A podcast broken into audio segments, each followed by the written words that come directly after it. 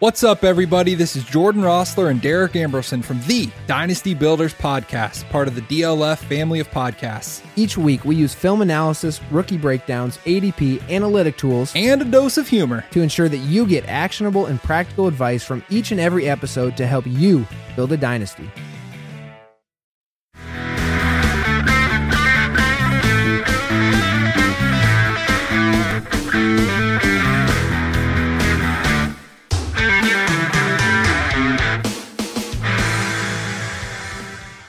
Hello and welcome back to the Dynasty Crossroads. I hope you enjoyed that new intro by the new DLF podcast, Dynasty Builders. I just found out about it. Couldn't wait to put it in here because I hadn't I hadn't heard it yet, honestly. Um so, what should we talk about this week? In 2018, in the off season, I wrote an article basically breaking down DLF ADP. Now, DLF ADP is dynasty focused. It's created by Ryan McDowell, setting up around about five to ten, I think, different mocks full of interested dynasty participants. Um, and they draft and then they compile all the results um, to create an ADP, the average draft position of all the players taken in those mocks. And then he does it every month, every year. But it only goes back to 2013 or so. And now I explain how Ryan compiles ADP, just so you know the the, the source of the numbers, basically. Um, because you know, just taking 12 people at a time, even though they're dynasty interested, doesn't give you a complete holistic view of what everyone in every draft thinks. But Ryan's ADP has proved to be remarkably good as an overall measure of how most drafts are going to feel. I honestly feel that way, especially in dynasty circles. Because DLF attracts interested dynasty participants. You don't get wild picks or people trying new things. You get people honestly drafting, for the most part, um, how they would draft in a standard one QB league kind of a thing. And DLF recently added uh, Superflex ADP through the same methodology. Now, I tell you all that to basically summarize that article, which where I showed. I tried to show as much as I could, but one of my main takeaways is that wide receiver ADP was a lot more sticky in terms of how accurate we were going to be in predicting who's in the top 5, top 12, top 24 um, than at running back. And also, running back was a lot more volatile in the sense that running backs were a lot more likely to jump into the top five in terms of um, finishing that year inside the top five um, in total PPR points. If they were drafted outside the top 36, so outside the top 36 running backs drafted at their position, were much more likely to jump into the top five in actual scoring that year um, from August ADP than wide receivers. Um, that was interesting, but I also tried to show what that meant. What does that mean in terms of actual numbers? How many running backs actually jump into the top 12 or top 5 versus wide receivers? Because we're dealing with real a real small group when you're just talking about five players. You know, one player accounts for a very large percentage of that of that small group, right? Um, now today I don't want to talk. Well, I'm not going to just rehash that article. What I've what I've been one of the things I've been posting about and talking about recently is repeats in terms of production performance in actual end of year finishes. So, not taking into account ADP, but it, it's relevant to the conversation, I think. Um, so, if a wide receiver finishes inside the top three, so Julio Jones finishes first overall um, in total PPR points that year, how many times does a Julio Jones repeat that feat the very next year? Not how many years do they repeat, because we all know, wide receivers are much more likely to have successive seasons uh, or a greater number of successive seasons inside certain production levels. That's mostly to do with a career arc.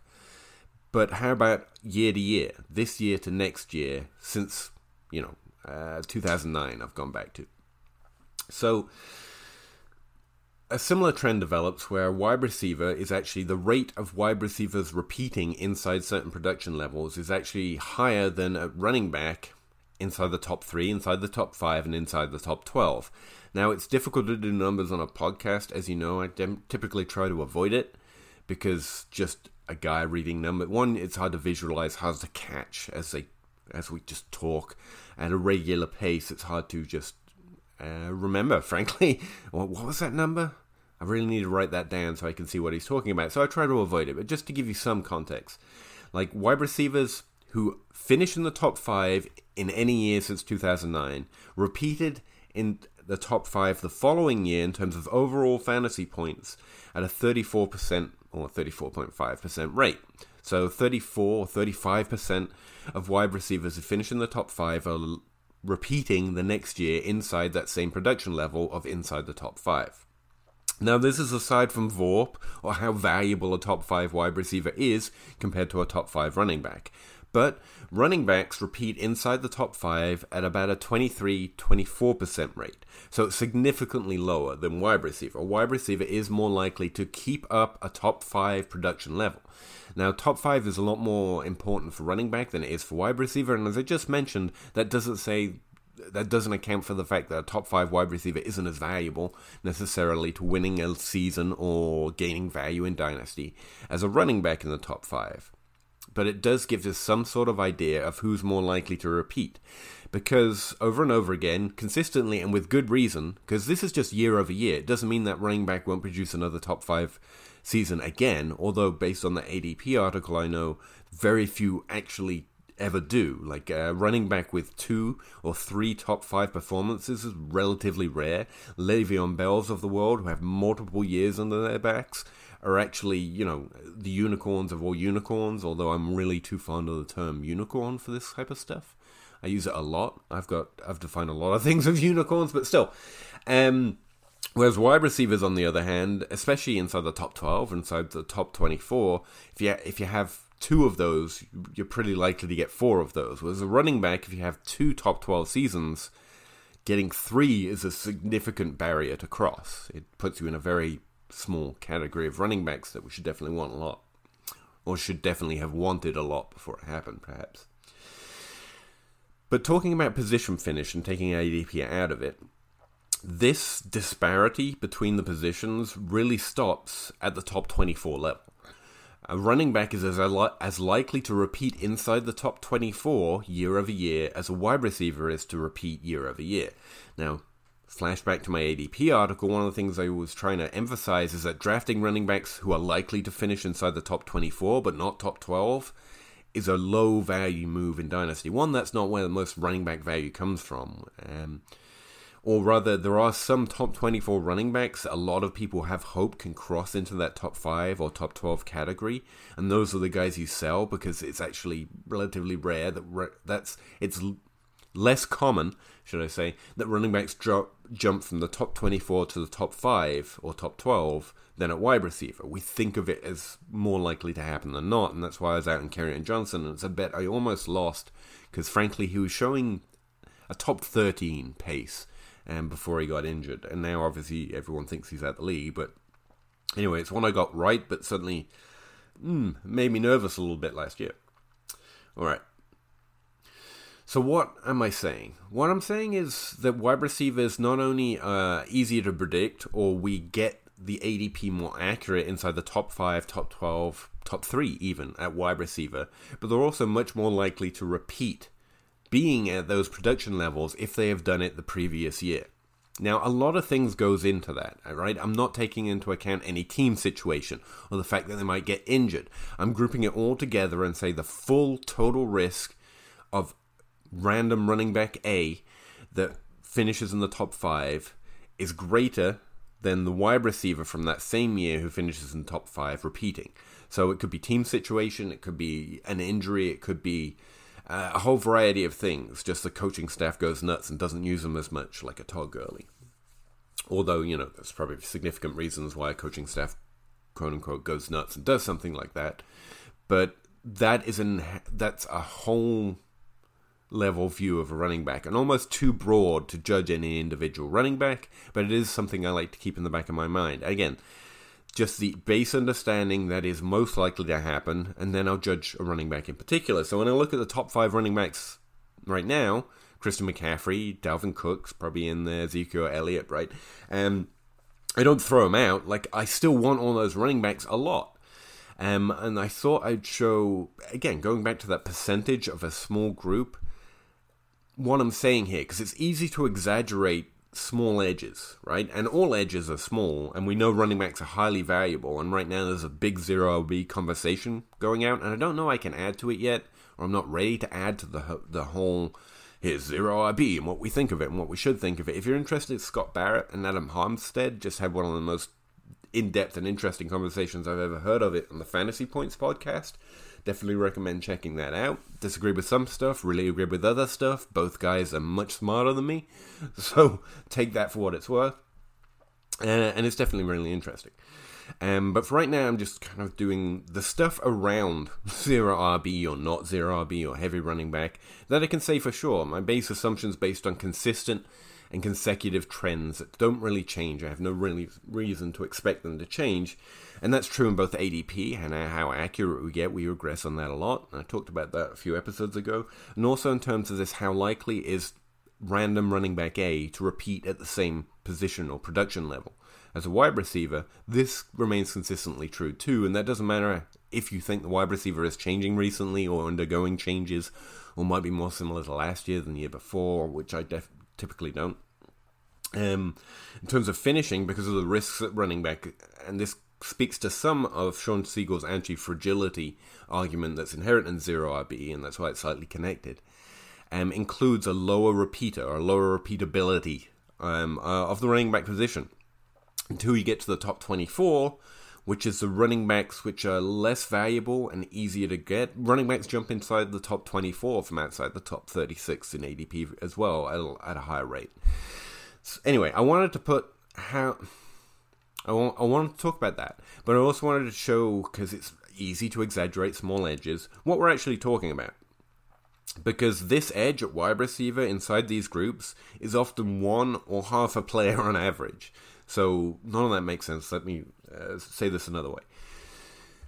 The number of running backs on average that repeat inside the top five every year since 2009 is about 1.3. So 1 and 0.3 of some poor running back repeats inside the top 5 level. So let's just round out and say one running back repeats a top 5 season every year. So Christian McCaffrey, just lock, lock him in. No reason to particularly choose Christian McCaffrey outside the top 5 except the fact I can't conceive of him not being a top five running back, the most out of that group, so just lock him in. How about wide receiver? At wide receiver, about 1.9. So some poor running back had his foot, wide receiver had his foot cut off. So let's just say two. So the difference is one player inside the top five is as likely to repeat. Now that definitely doesn't eh, rebalance it based on the value and the point spread of the running back and wide receiver positions. That's a weird way of saying that. That doesn't make top five wide receivers suddenly more valuable or more important than top five running backs, because that one top five running back is worth both those top five wide receivers in terms of dynasty value, especially if he's of the right age. And really in terms of the value he's giving you over a replacement level running back that finishes inside even the top 12. So that running back is a lot more valuable. We, I'm not saying ADP is wrong or you shouldn't, you know, have running back as the default of the position that you want, especially in early rounds of drafts or trades or whatever you're looking at. But that's the actual number on what that higher rate looks like. One versus two repeating inside the top five. When we get inside the top 12, it actually gets narrower. Wide receivers are still much more likely to repeat a top 12 season from season one to season two. Not ever in their career, just the very next year. But it becomes a five wide receiver repeating inside the top 12 to a four running back repeating inside the top 12. So the difference is still one, but you can understand that five to four is better than one to two. It's, it's a lot less than a 50% increase. It's a 20% difference, right? So is it really worth valuing top 12 wide receivers significantly higher than top 12 running backs from the last season when really only 20, you're only getting 20% of them repeat um, more often than running backs.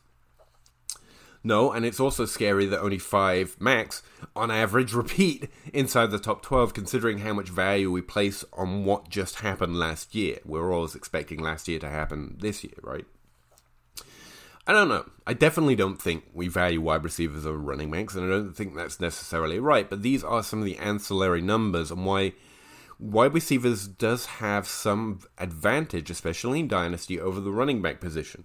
And this is part of what an anti fragility mindset or strategy like Zero RB tries to take advantage of. The margins are very small. It's one player, it, or it's 50% in the top 5, it's 20% in the top 12. But there are situations, and there's a draft strategy well sketched out to try and take advantage of all the advantages of the wide receiver and the tight end and the quarterback position, while fading the insane value of having a significantly productive running back and trying to highlight or take advantage of one of the weaknesses of that position, which is where running backs are much more likely to come from nowhere, essentially, into this production category in any single year. And I just think the actual numbers are almost a little more interested, interesting than the rate when you're talking 1 to 2 and 4 to 5 instead of, you know, 27% to 21%, which is the repeating rate of wide receivers um, inside the top three and running backs inside the top three. Even there, wide receivers are a little bit more likely to repeat. Um, I don't know. That still sounds kind of heady and not. So let me put it this way. Last year, Christian McCaffrey and Ezekiel Elliott both repeated inside the top five. Now, two running backs repeating in 2019 inside that production level is actually relatively rare. But no one's surprised, right? And the other three, the other four, but the thing is, the other three running backs that are inside that top five before the season started, like you can't really make a great argument they were terrible. As much as we try to do player evaluation, frankly, if they finish in the top five, we should want them significantly in dynasty or redraft. So there's no, I'm not saying drafting those running backs was a mistake, but inherent in the problem of running back is that even in a great year when Christian McCaffrey and Ezekiel Elliott repeat inside the top five, you still had three players that we should have valued very highly and taken early in drafts that fell out. Now, in 2017, we also had two running backs repeat inside the top five Todd Gurley and uh, Alvin Kamara, or 2018, sorry, um, repeating from the 2017 season. The year before that, we just had Le'Veon Bell repeating. The year before that, we just had Marshawn Lynch, the oh sorry, and also Matt Forte. Year before that, we just had Marshawn Lynch. Marshawn Lynch, pretty cool. Year before that, we had two, Ray Rice and Arian Foster. The year before that, we had two. So two running backs repeating inside the top five actually happens a lot since 2010 or whatever. If you want to look at common denominators, but again, this isn't really evaluating players, right? Um, this isn't Christian something about Christian McCaffrey made him repeat. If you're inside the top five, you probably have the situation and skill set to repeat inside the top five. That's why production is predictive of more production. If you have a productive player on your team, the chances he is going to be productive in the future is a lot more likely than pretty much anything you want to line up against it. Draft capital, college production, how great you think his really hot routes look, whatever. None of it matters compared to having been productive already in the NFL. So, again, this isn't pooping on players that win this level and they're never going to do it again. Well, they might do it again eventually in their career because it's really predictive of that. But anyway, looking at the two groups, I just did the thing everyone likes to look at, which is age. And running backs and wide receivers that repeat are typically have an average lower age than wide receivers or running backs inside those production levels. So essentially being young inside the top 5 or top 12 or top 24 technically gives you a slight edge and the idea you're going to repeat. But there's a lot going into that as well with injuries, with career arcs, with some people retiring. But still, if you're looking for something, uh, the fact that in 2019, right? That was last year, right? Yeah, that was last year. Um, we have, I think, all the running backs were below the average age. That's what I'm going to tell you. That's what I'm. That's what I'm trying to line up to see. Where Where was that column? I had it here because I knew I'd forget the damn ages, and now I've lost it. Oh yeah, here we go. So Dalvin Cook is 24. Is uh, Austin Ekeler is 24. Aaron Jones is 25, which is kind of on the average of top five running backs, which is you know it's not an extra criticism of Aaron Jones or anything. It's just a fact.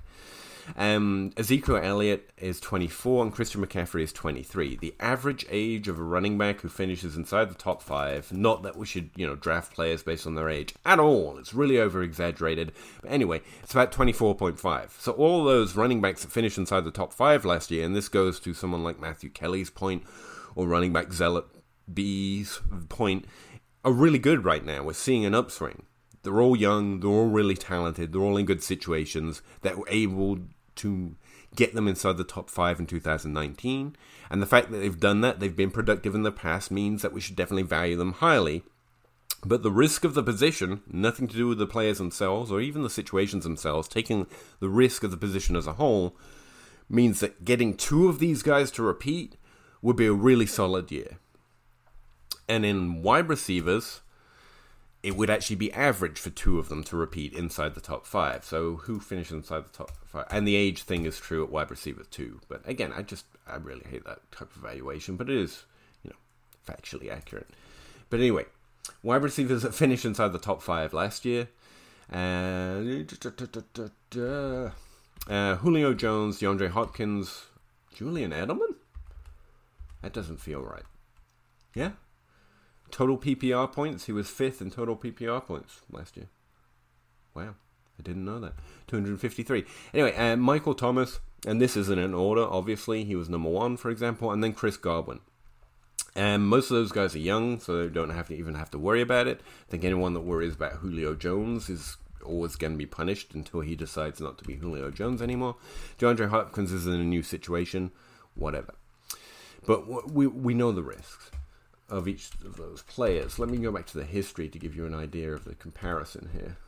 So in 2019, only Michael Thomas repeated inside the top five, and that also accounts for the feeling that wide receivers don't matter anymore, as well as a flattening of scoring. In 2018, Antonio Brown, Michael Thomas, and DeAndre Hopkins repeated, so three.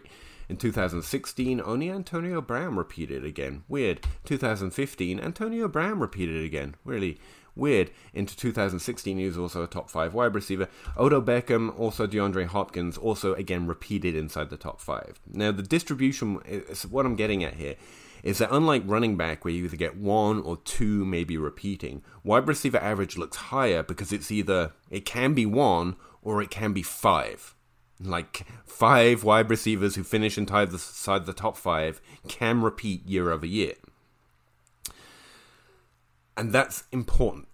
The average and the fa- fallacies inherently inherent in the in averages everywhere, all of them, and not just selection bias, which Adam Harstad did a great job harping on uh, on that uh, Fantasy Points podcast.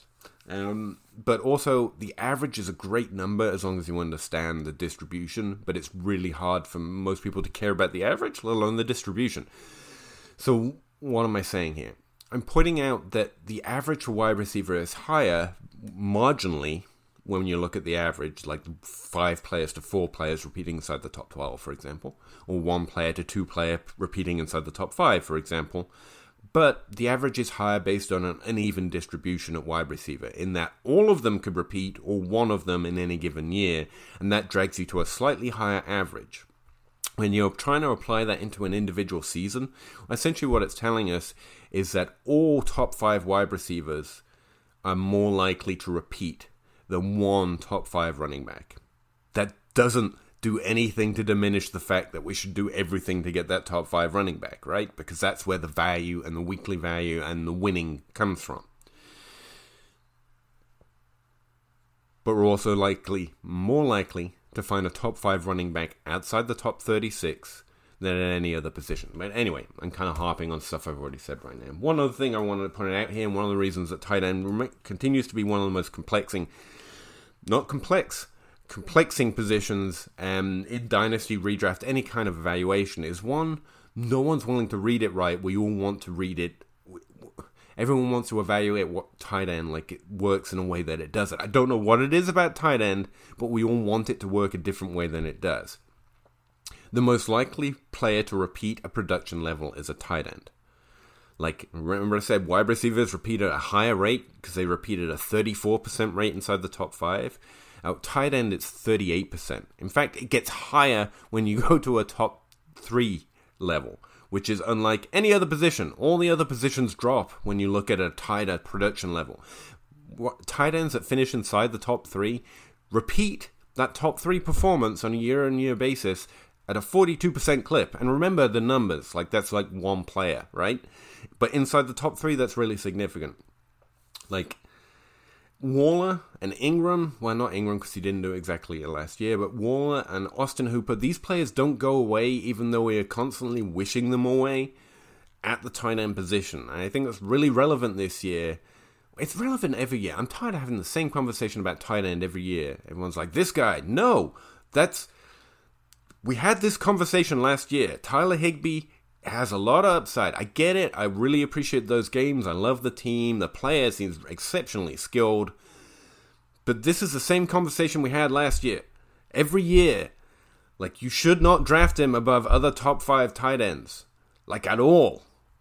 Like that's just bad. don't don't do that. Last year was Vance McDonald, honestly being taken drafted as a fifth tight end off the board sometimes. It's like I, I like Vance McDonald. Stop making me not like Vance McDonald. And this year it's Tyler Higbee. It, but anyway, I wanted to throw that in. Tight ends repeat at the same production level and are predictive in ADP at the same at the same you know top five to top five finish at a higher rate than any of these things. It just works that way. Stop hoping it works a different way, and draft Austin Hooper and Darren Waller. It's not wide receiver. Anyway, I'm out of here. I uh, hope you enjoyed some of the episode. Uh, having a guest on next week, and I swear to God, I'm going to record a new promo for this show this millennia. No, this week. I'm going to get it done. Maybe. I don't know. Probably not. I'll try. I hope you're having a great day. I'm going to tag the links and other places you could find me thing after the whole outro, just so no one really has to listen to it. But it's going to be there. Uh, and I will talk to you again next week when hopefully I have a guest on. Thanks very much. Bye. Yeah. Chicken or crow, chicken or crow, crossing the road, go. Clicking a pole, Twitter is gold, player unfold, so. Jake on the table and Nate on the place, no. Pete enumerates the plays, they're analytical. Picking my nose, don't really know if I like that. Picking their brains, got different lanes, but I like that. Picking these guys, all of these times, all of these nice stats.